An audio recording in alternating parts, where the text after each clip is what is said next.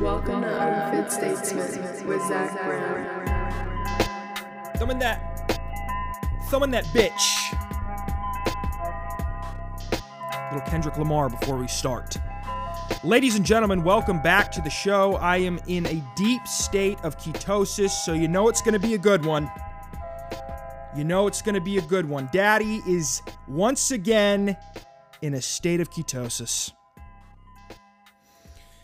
I am in the original setup, the normal setup. I suppose it would be called the new stew, the Jew stew, if you followed along. I am not on the couch, although the couch does the couch does call to me. It's like a siren. It's like a siren in Greek mythology. A siren in Greek mythology was this mermaid-like creature who would, uh, uh, through sound, coerce sailors, seduce sailors over to their location, and these sailors would be so enamored and seduced uh, uh, by these sirens, they'd go into this like trance-like state, and they would navigate their ship over to the siren's location. And before they knew it, they would have smashed their ship on a rock, and they were sinking. And so, uh, the couch is my siren. Which oddly enough, I'm not. I don't like the couch if I'm not doing the podcast I don't like the couch very much if I'm not doing the podcast. It's not a very comfortable couch. I have problems with the dimensions of the couch. So I would have a problem with what is it? So there's length times width times height. It would be the it would be the length of the of the couch. The length of the couch cushions. It's too short. So it's not too too short side to side. It's too short front to back. I have a problem with its if it uh, uh, with its length from front to back. I don't think it's uh, long enough that way. Um, but for some reason, when I do the podcasts, it's just it. I like it. I like shifting. I like crossing my legs like a fucking like an effeminate Italian man. I wasn't gonna say gay. I'm doing too many gay jokes. Time to get on the. You know what? It's time to make some European man jokes. No more gay jokes. You can replace every gay joke with effeminate French man, effeminate uh, English man, or a effeminate uh, Italian man. Any European country, really. Any Euro- European country that joined NATO, really. But it calls to me. And uh, we're doing it in the normal setup. Patreon's up, folks. The Patreon is up. It's fucking ready for you to go use it, abuse it, make it your own, make it your slave. Go to my Patreon and make it your slave. Make it do things that it doesn't even necessarily want to do. It's yours. It's all yours. And guess what? Nobody's around, so they can't hear the screams. You make it your own. All right? 120 episodes in the vault, ready for you to listen to right fucking now. And based on the numbers that I see weekly, sometimes bi weekly, I don't always look at them. I'm not the most responsible in that manner. But it's see, I would venture to say that a large portion of you haven't seen at least the first 70 right so that's 70 that's over 70 hours that's like 100 hours of raw, filthy, sexual, intellectual, humorful, is humorful a word? Comedic entertainment for you. Go give it a try. If you don't like it after one month, you can stop. There's no contract. I'm not roping you into anything. I'm not roping you into the EU here. We're just doing a little doing a little monthly thing. So go subscribe to that. I think you're going to like it. It is launched on uh, www.patreon.com slash unfitstatesman. That's where you can find it, and you can find me. That's where you will find me. Whoo! What a week, folks!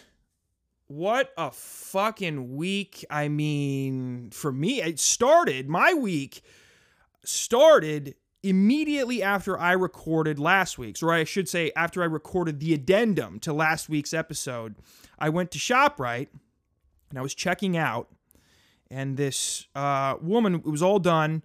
All of my stuff was in my cart, and the guy behind me, his food was all the way up toward the register now.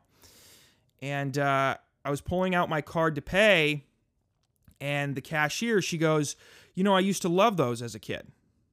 And I, she, I couldn't really see what she was, you know, she just kind of pointed to the general direction of, of this guy's food.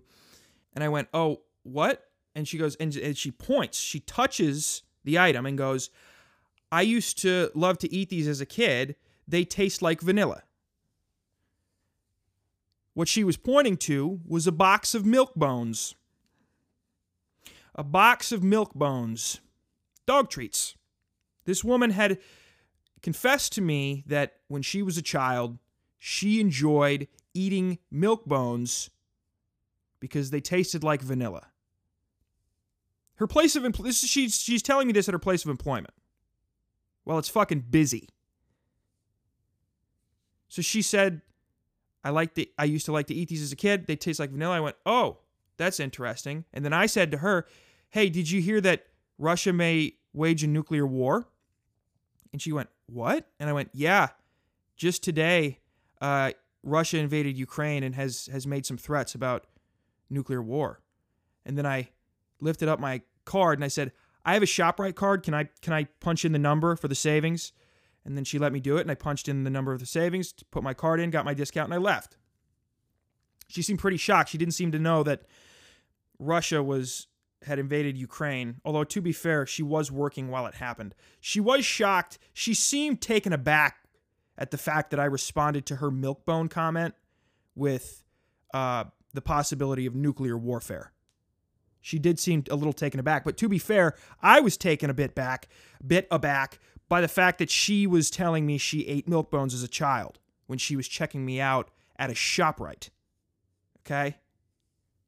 Bought a lot of greens. Trying to, again, keto, back to keto. I was just trying to go and buy a keto friendly list of shopping items, and she had to convey to me the information that as a child, she was either mentally ill or malnourished enough to feel the need to go eat fucking milk bones. And to be fair, I think I I've I'm sh- almost certain that I've eaten dog food. Right? I'm almost certain that I've eaten dog food as a child. It wasn't uh, you know, it wasn't something I made a habit of. I don't even remember really ever doing it, but I can't imagine I didn't. I'm pretty sure every kid gets in the dog food. Right? Yeah, hey, listen, you either eat the dog food or you eat the dog. You either eat the dog food or you torture the dog and kill it. And, and then your parents get worried and you go, why did he kill our little Lhasa Apso puppy? What's going on with Jeremy? Why is he acting up? What should we t- should we take him somewhere? Do, does he need to see somebody? And then this the, the the emotionally distant father goes, "No, he's just boys will be boys." He said, "Boys will be boys. Get him in a team sport. That'll help him."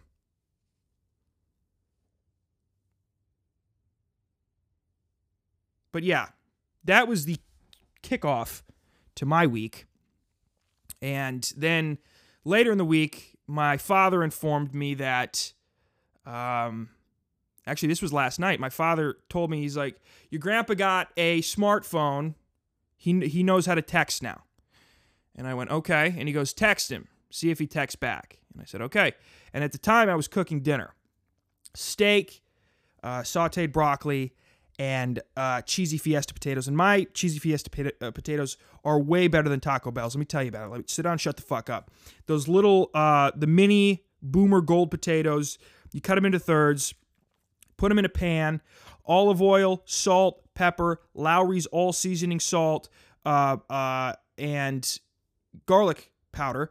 You chop up a red pepper, half an onion, mince some garlic, and then jalapeno. You mix that all up you throw it into the oven at 400 degrees for 20 minutes. After 20 minutes, you take it out, you remove the tinfoil covering, and you put it back in on broil so you get that crisp up top. And then once that's done, you do that for about 10 or 15 minutes, get that crisp. Take it out, put it on your stove, put four cheese Mexican uh, on top and then put the tinfoil back on. You don't even have to put the, uh, the potatoes back in the oven. The tinfoil will bounce the heat back onto the cheese.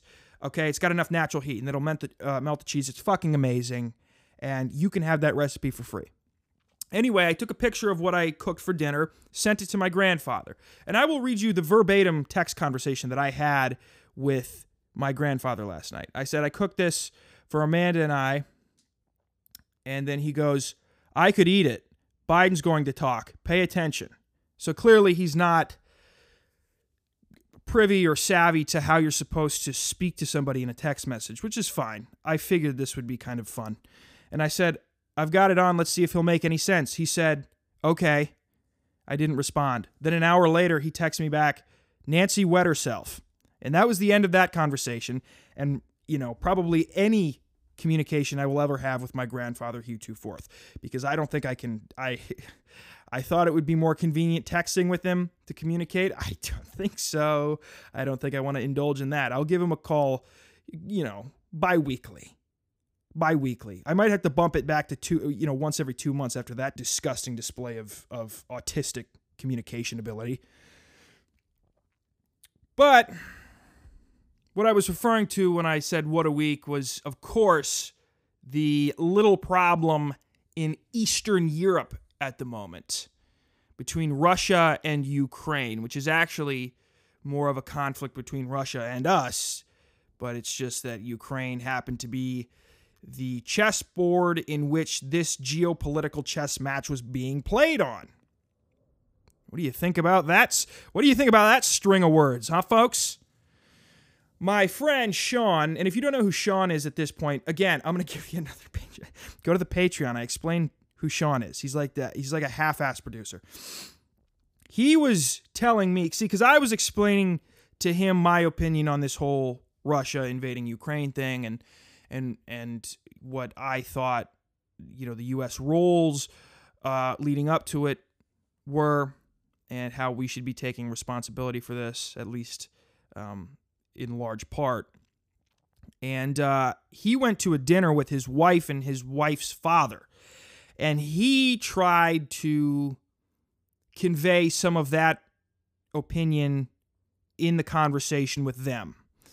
And he he took an L. He took an L, okay? They uh they they ate him up. They wouldn't I don't think they uh, entertain any of his claims that there was a coup in 2014 and and you know about the the Nazi presence in western Ukraine, they they kind of dismissed his theories, which in turn were my quote unquote theories as conspiracies. Um, and you ju- he just wasn't equipped to back those statements up. And you know what, Sean? That's okay. Anybody who you know starts, uh, you know, yapping a little bit at the dinner table, Sometimes you say some stuff that you know is true, you just don't have the sources available to cite to make sure everybody at that table knows that you did not come here to have a good time. You wanted to start a fucking argument with your wife and her family. Okay? And I get that. I understand that. Okay? But a lot of people, I've talked to a few people about this, and when I even mention the U.S.'s involvement in Ukraine leading up to this, they immediately go, "Oh, you wait, pro Putin? You pro right? You pro Putin? Motherfucking, you a communist? You Russian fucking? You're a piece of shit." You piece of shit, you piece of garbage, you piece of communist garbage, you piece of Putin, you piece of Putin, piece of shit. They immediately just go into complete and utter American establishment shill mode and I have to try to walk back their emotion and go, well, listen, just just take a breath, just take a breath because what I'm saying has validity like you would not believe. There's there's insurmountable evidence of of what I'm saying for what I'm saying. Okay, and you know again this this attack of oh you're pro Putin it's very it's very uh leftist woke progressive um it's, it's that strategy of if you disagree with me, then you are immoral. And in this case, they are using the term pro Putin, pro Russia as the immoral, as opposed to being homophobic or racist or sexist or transphobic or whatever. You know, there's there's myriad phrases that they use to convey immorality upon their interlocutor or their uh, their their competition. But this is yeah, this is that strategy and it's just, let me explain, let me make it very clear. Okay. And I'm sure most of you know this, but I'll articulate it anyway. Um, when I and anyone else either is talking about or condemning the US's involvement in Eastern Europe, not just Ukraine, in Georgia, in Lithuania, in all of these, these countries. We're not saying it to be pro Putin. We're not saying it to be pro the invasion of Ukraine. We're saying it because it's we are anti-war. We are saying it because we are anti-war. And the things that we are mentioning, like I said, the 2014 coup, the 2004 coup, the the the expansion of NATO, the funding of these neo-Nazi paramilitary units, most definitely led to this invasion. And the entire point of what we're trying to get across is let's not indulge in the behavior that led up to innocent Ukrainian civilians being murdered anymore. Let's try to expose this. Let's try to bring this to the forefront of people's minds so they know what to look for in the future to stop that pattern of behavior. Okay? Because we do know that it leads to war. It doesn't mean that I don't condemn Russia. Okay? I condemn Russia. I don't think using vacuum bombs on civilian sites is anti-war behavior. Believe me, I, I understand that. But I thought that, that I thought that that could go without say. I thought that was just something everybody knew. But apparently it's not. Okay? So let's get into it. Shall we? Let's get into it. And by the way, also another reason why we have to talk about it is because everything that is is is told to the American people is told through a westernized media framework. Okay? If I was in Russia right now and all I was hearing was Russian uh, propaganda about how how you know the the Ukraine posed a valid nuclear threat to or something like that or say they, they they had lied and said Ukraine invaded through you know invaded the border whatever whatever lies that they would make up I would well actually I wouldn't because it's much more strict over there and I would not be willing to risk getting my dick chopped off in a Russian prison for doing a fucking podcast. Okay, I'll tell you that much. But what I'm saying is, if I was over there, I would be attempting to get, metaphorically, I would be attempting to try to give uh, uh, an anti mainstream media narrative side from their perspective just like I am here. Because again, this is all I mean there's a t- there's so much fucking fake shit circulating the internet and the mainstream media. I mean these fucking pictures. These fucking pi- the, the the videos. I, it, Twitter is bad right now. Twitter, Facebook and Instagram are bad right now, but the mainstream media is no better. There's this woman, there's a picture of this woman, she's bloody, she's an old woman, she's bandaged up, and she's become the face of the war between Ukraine and Russia and you know it's being circulated online. It's being circulated in the mainstream media even. Um, and it turns out that that's not even from the fucking war. She was she was involved in a gas plant explosion in like 2016 or 2018 or something like that. It had, it had nothing to do with the war okay? You have the video of the tank running over the car. Everybody said oh they're just they're just murdering civilians and they don't care. Well yeah it was a ukrainian tank what in what I believe was a Russian separatist territory. Uh, uh, you had Fox News. This was insane. You had Fox News using a picture of two soldiers with cardboard guns. With cardboard guns. You can Google this and clearly see they're not even 3D. There's no separation between the barrel of the rifle and the magazine. It's fucking hilarious, and it's 2D. It, it you can tell that it is a two dimensional p. It is a two dimensional object. It's ridiculous. It's overtly not a machine gun. Okay, and then there was a few video. There was a video of a a purported Ukrainian girl like standing up to a Russian sol- soldier saying, "Get out of here! You're you're you're doing damage. We don't want you here." And then it turns out that that was a Palestinian girl yelling at an Israeli soldier. And then there was, uh, I think it was Swalwell was using uh, confirmed war footage from Syria and Libya and Palestine and, and Lebanon to to describe or to to I don't know show whatever his whatever he was doing in Congress. There was the Ghost of Kiev story, who's like this guy who's got just a massive, massive veiny Ukrainian cock who's just who's who's murdered 40 Russian soldiers with his bare dick. I mean, it's insane. The Snake Island story, another one where they said, "Oh, these these people who were these guys were, who were defending Snake Island in Ukraine were surrounded by Russian uh, naval ships." Russia said, "This is a Russian naval ship. You need to surrender." And then those guys said, "Go fuck yourself." And they were all murdered in a blaze of of of Soviet glory. Turns out, no, they weren't murdered. They were just taken as prisoners, and they're fine. I mean, it's it's just hard, and that because the uh, the point of that I was I was saying was it's it's hard to know what's true right now. It's hard to know what is coming out of the media right now at this exact point is it, what is true and what isn't because it's it's hard to tell in the moment. Um, but what I can tell you is uh, historical uh, perspective and, and the events leading up to what to what happened.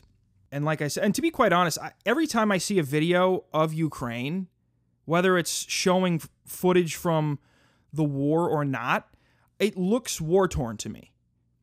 It looks like Uk- like Ukraine has uh, architecture that kind of already looks like it's been shelled by the Russian military. Like there'll just be a journalist talking, and then in the background, just a regular apartment building, and I'm like, oh my god, look what they did. And then he moves a little bit, and I'm like, oh yeah, there's no, there's no damage to that. It's a normal Ukrainian building. All Ukrainian architecture looks like it's in war. It's been hit by fucking thermobaric bombs. It's fucking insane. You could show me, again, you could show me a picture of a very happy scene of children playing on a playground in Ukraine, and I would think it was somehow related to the war. Just everything. Ukraine just yells war to me. Like the entire, the, the aura, the vibes of Ukraine, especially rural Ukraine, just give me war vibes, dude. It's just a dreary, dreary place. Um, but like I said, let's jump into it now that I've given my disclaimer to say that I'm not pro Putin. Okay, I'm not pro Putin. I'm not pro riding horseback shirtless. Okay, although I will say that that picture is so cringy it's so ridiculously cringy that it like circled all the way back to being cool. It like 360'd back into being cool. If you become so cringe, you go all the way, you circle back to being genuinely cool. All right. Let's address NATO expansion. Biden said that the expansion of NATO was a paper thin argument, a paper thin uh, excuse that Vladimir Putin was using to invade uh, to invade Ukraine. Now, historically, that does not hold up. That statement does not hold up. I want you to take a listen to uh, Douglas Macgregor, General Douglas Macgregor, um, decorated war general on the matters of the expansion of NATO and whether or not it's a paper thin excuse Putin used to invade Ukraine for other more malicious reasons. Here is Colonel Doug Macgregor, a former senior advisor to the Secretary of Defense. Thank you for joining us. Why do you think Putin is doing this? What is his end game? well, Vladimir Putin is carrying through on something that he's been warning us about at least for the last 15 years, which is that he will not tolerate U.S. forces or their missiles on his borders, much as we would not tolerate Russian troops and missiles in Cuba. And we ignored him, and he finally acted. He was not going to allow Ukraine, under any circumstances, to join NATO.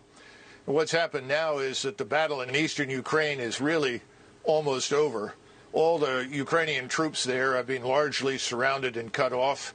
You have a concentration down in the southeast of 30 to 40,000 of them. And if they don't surrender within the next 24 hours, I suspect that the Russians will ultimately annihilate them.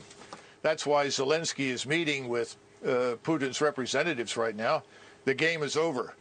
And uh, he's going to have to negotiate the best deal he can get. And we've already told him, the President of the United States has, that if he opts for neutrality for Ukraine, we'll back him. And I think that Vladimir Putin will do that for Western Ukraine. That is the Ukraine beyond the Dnieper River. But behind it in the east, where he is now, I'm not sure what he has planned there, whether he forms another republic, annexes it into Russia, because historically it has been Russian. But the territory west of Ukraine is not. He knows that, and he's happy to live with that as a neutral state. I am not a military expert. I'm not even an expert on geography. But if he takes Ukraine and Ukraine abuts Poland, then he's going to have a NATO country abutting him. So if that's what he doesn't want, then isn't he going to just have to keep going until he runs out of NATO countries? I, I guess I should say it again. Uh, he has no interest in crossing the west, the Dnieper, and heading west to the Polish border. Uh, I think you're going to find from these negotiations he's quite willing to neutralize that territory on the Austrian or the Finnish model. Right now, Russia already touches Estonia and part of Latvia. White Russia, of course, touches uh, Lithuania. Uh, he's not interested in going to war with us, and he has an army that's too small for that purpose. And he knows it. His economy is smaller than that of uh, South Korea's. So this is not something that he's looking for.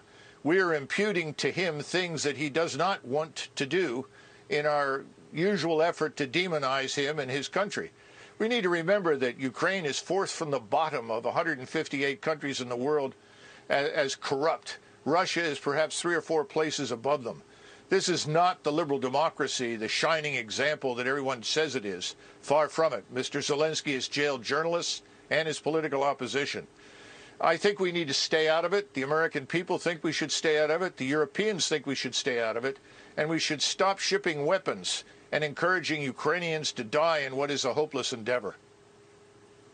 So when you say stay out of it, you mean no sanctions, no military aid, just let Russia take the portion of Ukraine they want to take? Yes, absolutely. I, I see no reason why we should fight with the Russians over something that they have been talking about for years. We simply chose to ignore it. And more important, the population there is indistinguishable from their own. You know, the thing that's so disturbing is that on the one hand, we will not send our forces to fight, but we are urging Ukrainians to die pointlessly in a fight they can't win. We're going to create a far worse humanitarian disaster than anything you've seen thus far if it doesn't stop. So for 15 years, he's been saying that. He's been warning everybody involved in this that if NATO keeps expanding, there's going to be a problem. And like Macgregor said, we didn't listen. But that is not as far back as as the warnings of the expansion of NATO go. In 1997, uh, a, the U.S. diplomat and, and, a, and, a, Cold War historian, his name's George Kennan. He's he's famous for this. He's he's he's revered as a top level diplomat and Cold War historian. He said, but, well, he wrote, but something of the highest importance is at stake here, and perhaps it is not too late to advance a view that, I believe, is not only mine alone, but is shared by a number of others with extensive and, in most instances, more recent experience in Russian matters. The view, bluntly stated, is that expanding NATO would be the most fateful error of American policy in the entire post Cold War era. Such a decision may be expected to inflame the nationalistic, anti Western, and militaristic tendencies in Russian opinion, to have an adverse effect on the development of Russian democracy, to restore the atmosphere of the Cold War to East West relations, and to impel Russian foreign policy in directions decidedly not to our liking. And last but not least, it might make it much more difficult if not impossible, to secure the Russian Duma's ratification of the START 2 agreement and to achieve further reductions of nuclear weaponry. Okay? So again, NATO's expansion is not something that people are are are in retrospect saying this was a bad idea. No, people knew that this was going to be a horrendous idea. William Perry was Bill Clinton's Secretary of Defense. And in 2016, he came out and admitted that it, you know, NATO's expansion was a horrendous, horrendous mistake. And for anybody who knows, Clinton was the one who who kind of targeted Ukraine in the first place and and started expanding NATO even after uh, H.W. Bush agreed with uh, Margaret Thatcher and a few others to not expand NATO past Germany. So think about that for a second. H.W. Bush signs an agreement that we won't expand NATO past East Germany. The very next president says, Go fuck your mother. Go fuck your mother. That's what he said. And we started expanding NATO. And his Secretary of Defense came out in 2016 and said, Yeah, no, it's bad. It's bad. Political scientist John Mearsheimer, who I posted a, a video of him talking in 2015, basically laid out exactly what happened. He said, We are dangling NATO membership in, in front of Ukraine with no real intention to help them if Russia invades. Russia is going to get very upset. And so, by doing all of this, America is dragging Ukraine into a conflict with Russia. They are dragging them. And I don't I don't think anybody at this point would would say that NATO expansion had nothing to do with it. I think people are just avoiding how uh, much that drove the conflict with Russia and Ukraine because again, this was something that Putin Putin specifically said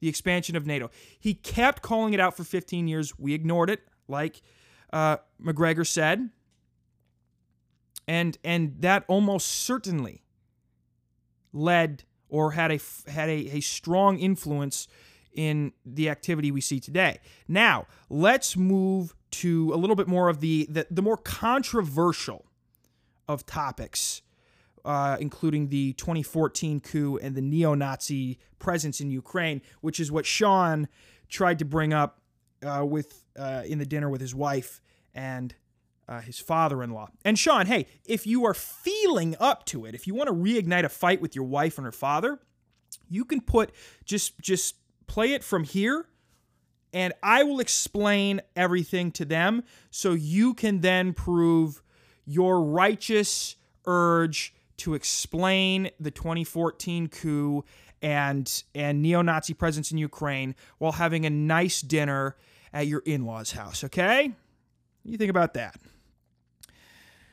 Before I even get into the actual bullshit in 2014, let's start with the actual history of the Nazi presence in Ukraine. Okay.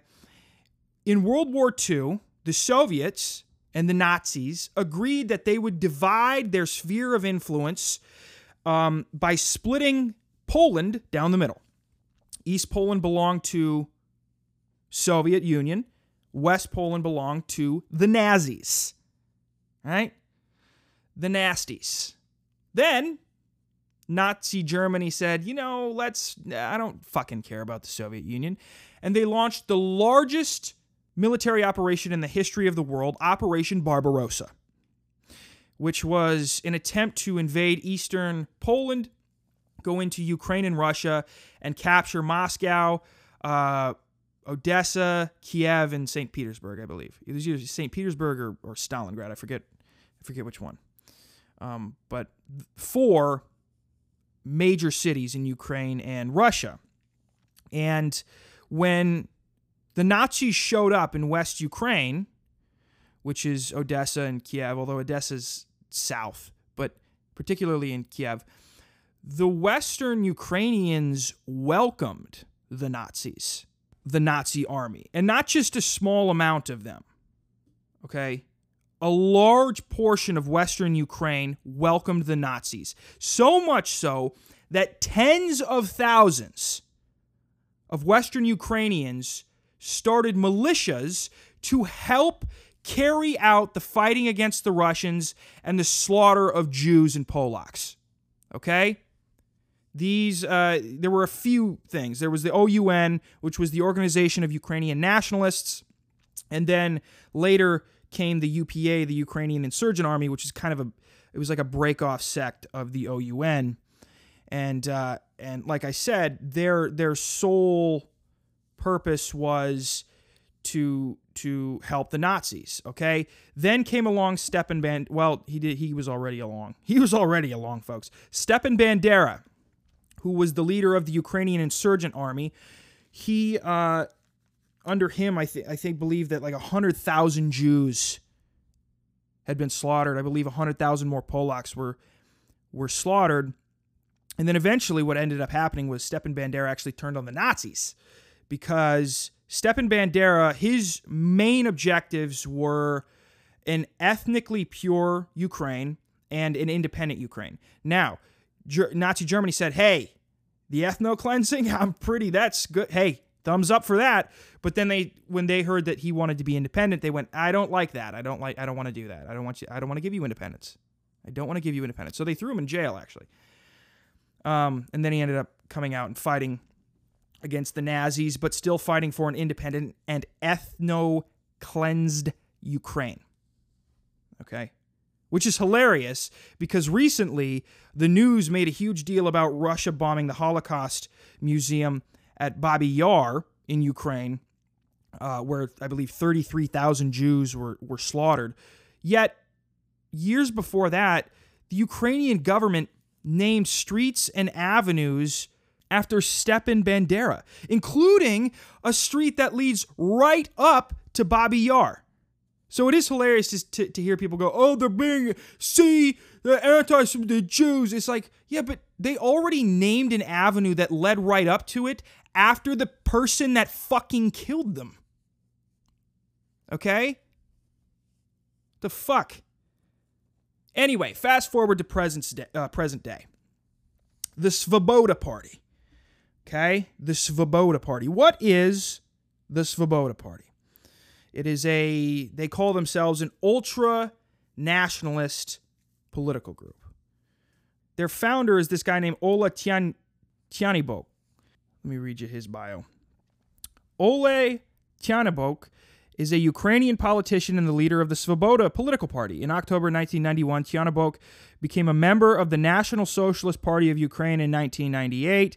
Tyahnybok was elected to the Ukrainian parliament. In Parliament, he submitted a proposal to recognize the fighting role of the Organization of Ukrainian Nationalists and Ukrainian Insurgent Army during World War II on behalf of Nazi Germany. In a speech aired on television in the summer of 2004, Tyahnybok made comments such as, You are the ones that the Moscow Jewish mafia ruling Ukraine fears most. They, are, they were not afraid, and we should not be afraid. They took their automatic guns on their necks and went into the woods and fought against the Muscovites, Germans, Jews, and other scum who wanted to take away our Ukrainian state. In April 2005, Tyahnybok co signed an open letter to President Viktor Yushchenko calling for a parliamentary investigation into the criminal activities. This is the quote criminal activities of organized Jewry in Ukraine, not jewelry, Jewry. The, the the process of, of fucking around as a Jew, I suppose. Jewry, that's a word. I think I've said that before. I think I coined that term. Thank you very much, Ola. Ole. And they are not, you know, this party, this this Svoboda party.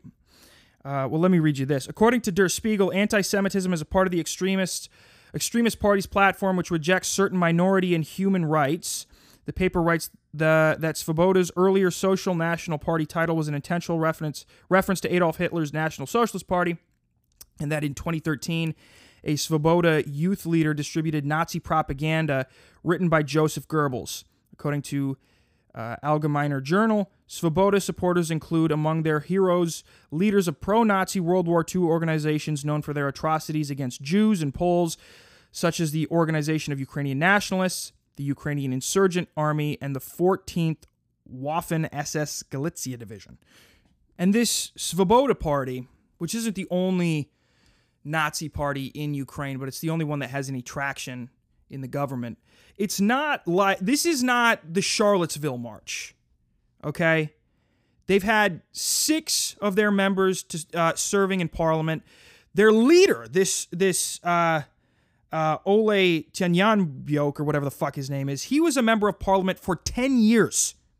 Okay? And it's not that, oh, this was just in 2014 or whatever, and they no longer have it. No, no, no. Listen to this. In the 2020 Ukrainian local elections, 863 people won seats in local councils on behalf of the party. The, the election gave the party 19 mayors. Okay? This was in 2020. So this is not a, a tiny, tiny fringe minority. Okay? This is this is like I said, this is not the Charlottesville March. This is not the Charlottesville March. And these are the people who were who led the coup in 2014, backed by America. Okay? These are the people who also encouraged the fighting with the Russian separatists that led to that sort of pirouetted this this conflict into the invasion. Okay, listen to this. On 18th of March 2014, Svoboda members posted an online video of party members of parliament beating acting national television company of Ukraine President Alexander, I'm not saying that last name, and trying to force him to sign a letter of resignation because he broadcast the Crimea accession to the Russian Federation ceremony in the Kremlin. In the video, Panteleymonov's broadcast was called State Treason by Svoboda MP Mironchenko. Mironchenko, deputy head of the Parliamentary Committee of Freedom of Speech and Information. Uh, Boke com- condemned the attack. Such actions were fine yesterday during the protests, but they are now now they are inappropriate. That's funny. That's hilarious. Um, which was also condemned by Amnesty International. Blah, blah, blah. On 20th of March 2014, Svoboda withdrew as the observers of the Alliance of European National Movements over sympathy by several alliance members for the Russian military intervention. And in June, the party formed the Sich Battalion to fight the war in Donbass, which actually reminds me, I wanted to read you this. The Sich Battalion is, is another one of like the the Azov Battalion uh, militias. There's many, there's many neo-Nazi militias uh, in Ukraine. At the same time as the National Endowment for Democracy has been training political leaders, other arms of the U.S. government have been training military units, almost certainly including the notorious neo Nazi group, the Azov Battalion.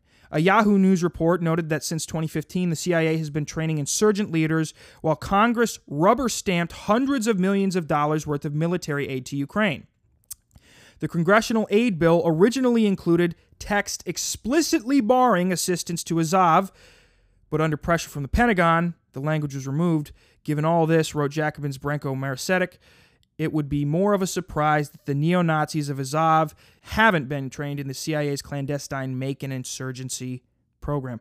So the you know, the original withholding of funds going to the Azov battalion is because we knew Congress knew that this was a neo-Nazi militia, but then the Pentagon pressured them and they let it go and because and again i can't stress this enough this is not like all in the past this is not like one of those situations i mean if you take a look at like some of the, Ukraine's new heroes, anti-Semites. This is of this is in 2018.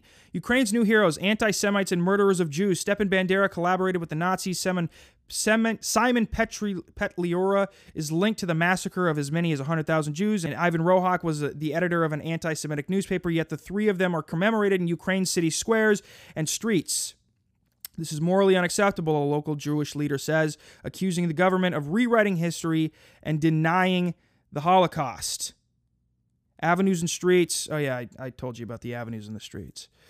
So, again, this is like the shit that I'm talking about right now is is not you know I don't, I don't understand why and i guess i do understand because the mainstream media doesn't cover it at all i mean even in the slightest let me read this to you in their drive to stoke hostilities between the West and Russia, corporate media have overwhelmingly ignore, ignored the fact that the U.S. and NATO forces have been supporting openly neo Nazi paramilitaries for many years. A Mint Press study of the op ed pages of the New York Times, the Washington Post, and the Wall Street Journal found that only one of 91 articles published in January mentioned this connection at all, with far more asserting that Vladimir Putin himself is Hitler incarnate. Around 90% of opinion columns pushed a get tough on Russia message with anti war voices, few and far between. So again, this this whole you know, oh, neo-Nazism in Ukraine in Western Ukraine is just a conspiracy uh, conspiracy theory being pushed by Putin. That's what I he- I've heard multiple times about the neo-Nazi presence. And I'm not saying everybody in Ukraine or any, everybody who is in Ukraine who wants to join the EU or westernize is necessarily a, a neo-Nazi. I know that that would be insane if all of them were. It would be a problem. the world would be cracking down on them. I understand that. But it's not it's they have a political party. They have a political party. Okay? They are naming streets and erecting statues of men who are again not a fringe not Alex no no no verified historical figures that backed the Nazi movement verified historical figures that hated Jews so again I'm not entirely sure what foundation the people have that are making the argument that Putin is pushing this as a conspiracy theory, what foundation do you have? Because again, it's not even, this is not even new. This didn't even just start with the US funding militias and, and, and political coups in Ukraine. Again, this goes all the way back to Operation Barbarossa when Nazi Germany invaded the Soviet Union. The Nazi roots were there since ni- since 19 the 1940s. This is just what it is. It doesn't mean that you can't condemn the invasion of Ukraine by Russia. Don't but don't bury your head in the sand about the situation. This is a country that has a problem with Nazis. So let's stop avoiding it. Okay? Let's stop avoiding it because once you avoid it, you'll realize that America knew this, which is again why they at first barred the the funding of that Azov battalion, but then after pressure from the Pentagon, they did because they knew they were Nazis. America knew about the Nazi presence. They knew and they capitalized on it. Okay, they capitalized on the the uh, vitriol of the neo-Nazi militias and the neo-Nazi political parties to to basically you know, get rid of all Russian presence in the nation. They knew that. And that, guess what? Hey, that lines up with what we want to do. So we went, hey, hey, Nazis, what do you think about teaming up? That's what we did. And there are pieces of hard, indisputable evidence that show that we, we staged a coup in 2014. Okay? Hard evidence, and I'm going to show you a few of them. Even but even before that, George Friedman, by the way, who is a he's a geopolitical forecaster. He worked for Stratfor, and now he he founded uh, Geopolitical Futures. He is one of the smartest um, uh, geopolitical forecasters that we have, particularly um, when it comes to Eastern European. He was born in Hungary, and everything that he seems to forecast in that region based on what we do is right. Okay. And he, even he came out and said that not only was there a coup staged by American intelligence and the Pentagon in 2014 in Ukraine, not only was it, it was one of the most obvious in modern history, which, again, when you have pictures of John McCain and the U.S. ambassador and the, and the U.S. assistant uh, uh, Secretary General or uh, Secretary of State, excuse me, taking pictures with with this this guy Ola Tianjabok, Tianabok, who's by the way, if you Google him and go to images, his most famous picture is of him at a political rally doing a Nazi salute. Yes, of course, we were openly staging a coup. We were openly staging coup. We were sending you as diplomats to talk to neo Nazis. We were openly supporting the people who were were driving the Euromaidan protests, the violent, violent protests that started off peaceful but turned violent after these, um, you know, these uh, Svoboda party members. My, I seriously can't. When I when you try to say enough Ukrainian and Russian words, you sa- you start to sound retarded to yourself. You begin to question whether or not you actually have the ability to speak. It was peaceful until members of the Svoboda party and these militias like the Azov and the Sich showed up and and incited violence and and people died and it, it led to uh, Yanushchenko, who was the current president was more pro-Russia, having to be airlifted out and flown to Russian territory to be safe. And uh, once he left, they subverted the constitutional process of impeachment and uh, just replaced him. And we, again, we have politicians who have pictures at those rallies who were supporting that movement. Okay? And so, yes, George Friedman is right when he says it is the most. How could you not see? Not see. Get it? How could you not see the coup happening? All right, but uh, even if you can't, even if after all that you don't see, let me give you some pieces of hard uh, evidence, okay? The first one is a leaked phone call from the assist, uh, Assistant Secretary of State to the U.S. Ambassador to Russia, Jeffrey Pyatt, basically discussing uh, progress and strategy uh, involving the coup. Go ahead and take a listen. Here's them discussing strategies to work with the three main opposition figures. I don't think Klitsch should go into the government. I don't think it's necessary. I don't think it's a good idea. In terms of him not going into the government, just let him sort of stay out and do his political homework and stuff.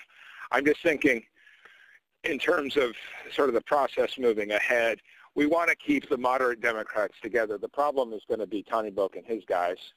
And, you know, I'm sure that's part of what Yanukovych is calculating on all of this. I think Yats is the guy who's got the economic experience, the governing experience. He's he's the guy. You know what he needs is Klitsch and Tyahnybok on the outside. He needs to be talking to them four times a week. You know, I I, I just think Klitsch going in, he's going to be at that level working for Yatsenyuk. It's just not going to work. And if you notice, when she was speaking about Yatsenyuk, who is the the person who was uh, put in charge after they ousted Yanushenko, Yukashenko, what's his name? Yaka, whatever. It doesn't fucking matter. I'm not even going to try on these names anymore.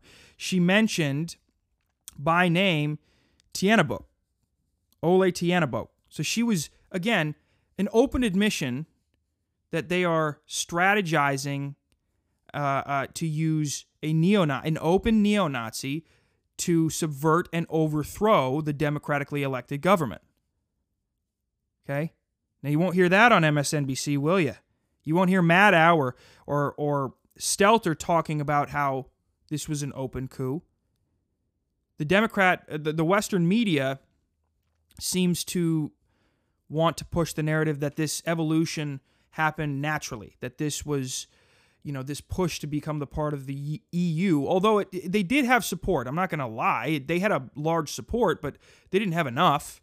Okay, so the the, the act, the, the sort of the, the narrative that this happened naturally and evolved, um, just culturally is false. We implemented this. The next thing that I'm going to show you that's hard evidence is thanks to a WikiLeaks uh, drop, which it was a part of. This is just a capture of uh, a part of the the 2008 NATO meeting in Bucharest when they were discussing discussing um, subversion and and political overthrow in Ukraine. And this part actually lays out exactly how much they were, how much money they were allocating to the Ukraine, and uh, for what purpose. NATO pamphlets and postcards, 1.2 million. TV debates, 500,000. Monthly TV program, 350,000. Regional conferences, 300,000. NATO headquarter visits for journalists, uh, non-government organizations, reps, and etc. $150,000.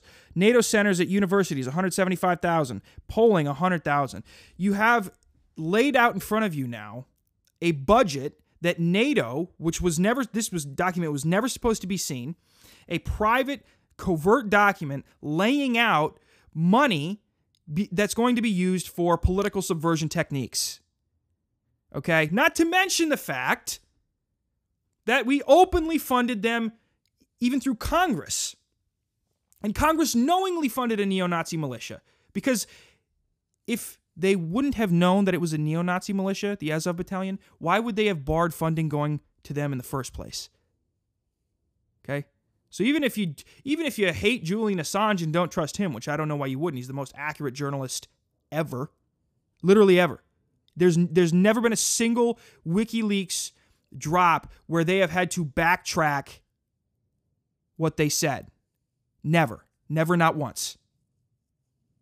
Because they don't really write articles. They only drop uh, secret documents. Okay.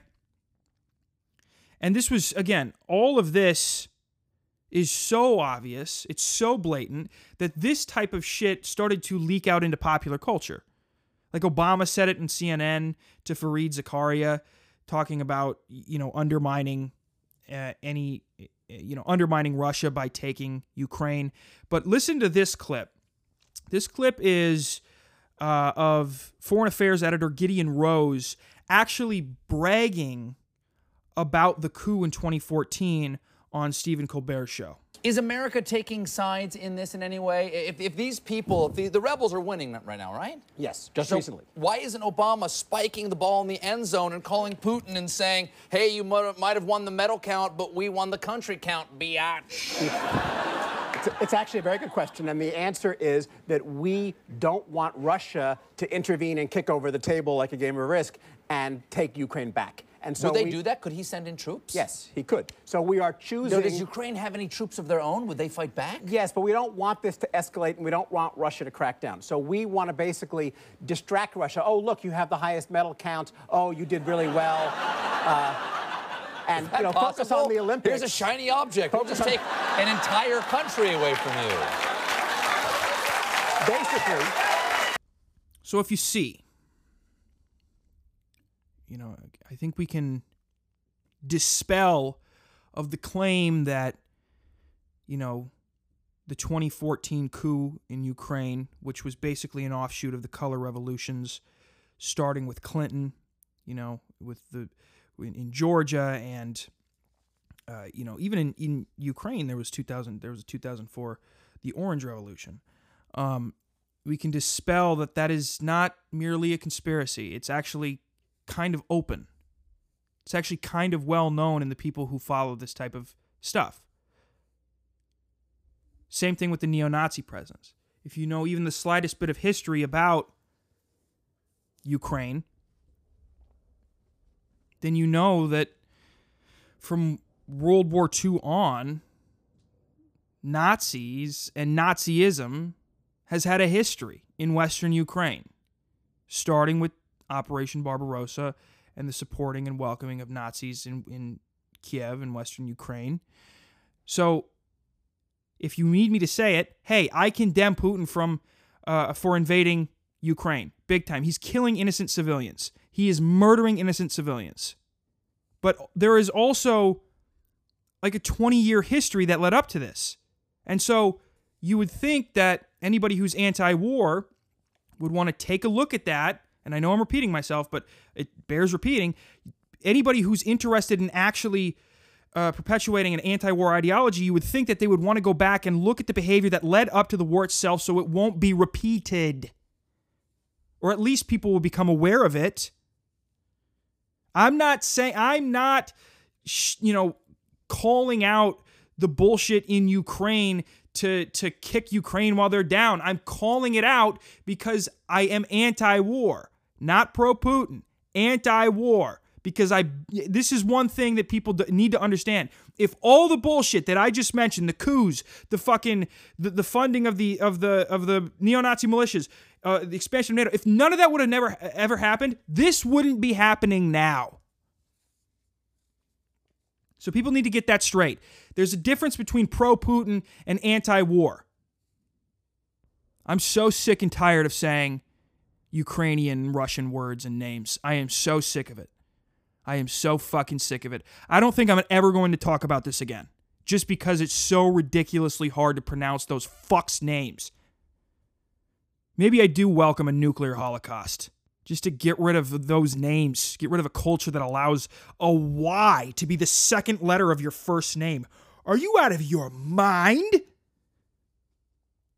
Are you outside of your fucking skull naming your child a name that has a spelling that has the Y as the second letter and a V as the last one?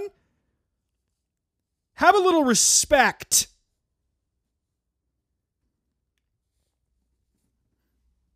but I'm done talking about it. That's my take on the uh, Russia Ukrainian conflict, which is actually a Russian and American conflict. Okay? That's my take on it. You're probably sick of hearing it already. And I don't, I, yeah, I listen, I, I'm sick of hearing it. I'm sick of saying it, clearly. Um, one thing I'd like to mention before I get to the list just so you know, a lot of news has been coming out about COVID lately, and I haven't even had the time. I kind of fell into the trap of being distracted uh, by this war, so I haven't really followed that closely. But there are some things that have come out about COVID that they are kind of quietly sweeping under the rug, and hope you know they're hoping that you are too distracted to know to notice what's going on. Basically, what's happening is there's been a quiet lifting of vaccine and mask mandates um, because Democrats know one at this point that they didn't really work. Uh, two, it's midterms coming up, so they gotta they gotta try attempt to salvage what's left of their reputation in the public. I don't know if it'll work, but we'll see. Um, even in New Zealand, the New Zealand High Court blocked uh, the vaccine mandates, said that it was a gross violation of human rights. Um, you know, where's Fauci? Where's Rochelle Walensky? Where's Fa- what's Fauci's opinion on the war in Russia? What does he think? What's what does he think about the encroachment of NATO on Russia, the 2014 coup, the backing of neo Nazi militias, and Russia's eventual invasion. First, uh, uh, sending troops to the Donbass region, and then eventual va- invasion uh, to Kiev, which he has encircled at this point. A lot of people, there's a the, the narrative seems to be that the Ukrainians are like winning, or they're doing really well at stopping the Russian military, which is true. I don't. I think that Putin's shocked at how hard it was going to be, but I, I mean, I forget what year it was, but he told the the president of Spain that he could have Kiev in two weeks. Well, it's not even been a week yet, or it has been a week, and it's looking like if they wanted Kiev, they could take it. Okay. But what does Fauci think about all this? I'd like to hear his opinion. He's the smartest man in the universe. Why can't we get him on this problem? We need to send Dr. Fauci to Belarus to try to moderate this whole conflict. Fauci is the most amazing person to ever walk the earth. He's Jesus Christ. Fauci is Jesus Christ. Fauci is the incarnate Jesus Christ. You understand? Send him over there. Conflict mediation. Just another one of his long list of skills. What does Fauci think about the war in, in Ukraine? I'd like to know, but he has disappeared from the media. And um, also, this. Let me read you this. This was kind of cute. I thought this was kind of cute. New study finds COVID 19 DNA linked to Moderna patent filed in 2016. Sparks discussion on lab leak theory. A team of international researchers, including from India, have found that the COVID 19 virus contains a tiny chunk of DNA that matched the sequence patented by Moderna three years before the onset of the pandemic. The findings published in Frontiers in Virology has raised new suspicion that the COVID 19 virus may have been tinkered with in a lab. Daily Mail reported the scientist team, including Akhil Varshney, I, am not going to do the names, but records show that Moderna had filed the patent in February 2016 as part of its cancer research division, the report said. I mean, I just, we need a leader who comes out and says, listen, folks, the, the fucking coronavirus came from Wuhan lab. America funded it with a joint venture with China. Vaccines didn't really help. They helped with symptoms, but not really the transmission or help or, or getting us out of the pandemic. Masks didn't really seem to help, and lockdowns didn't seem to help. And then we'll just move on. All we need is one leader to say that. That's all. We got just one. Just one. I'll be the guy. I'll be the guy. I'm willing. I'm willing to be a a, a puppet for a, for a government. Send me over to Ukraine. I'll be the leader. If America wants a, a, a puppet state in Ukraine, I'll do it. If Russia wants a puppet state in Ukraine, I'll do it. I'll do it. I'll happily go along with the narrative. Either one. Either one. I will make sure that the Ukraine is is the military is lined with neo Nazis. I, I don't give a shit. They'll do whatever they want. If if a fucking if a, a not so popular comedic actor can be the president of Ukraine, I think I can do it. At least I'm genuinely funny sometimes. He's like they said he was a comedian. What? I can look at his face and tell you he's not funny.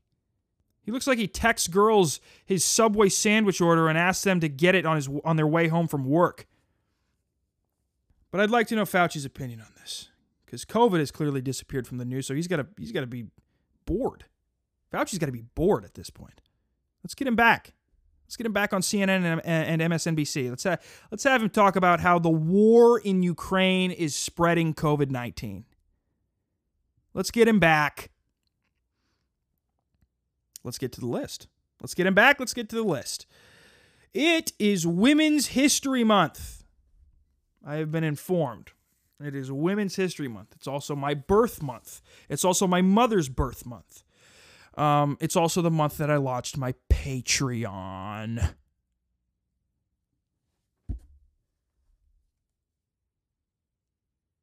It's Women's History Month.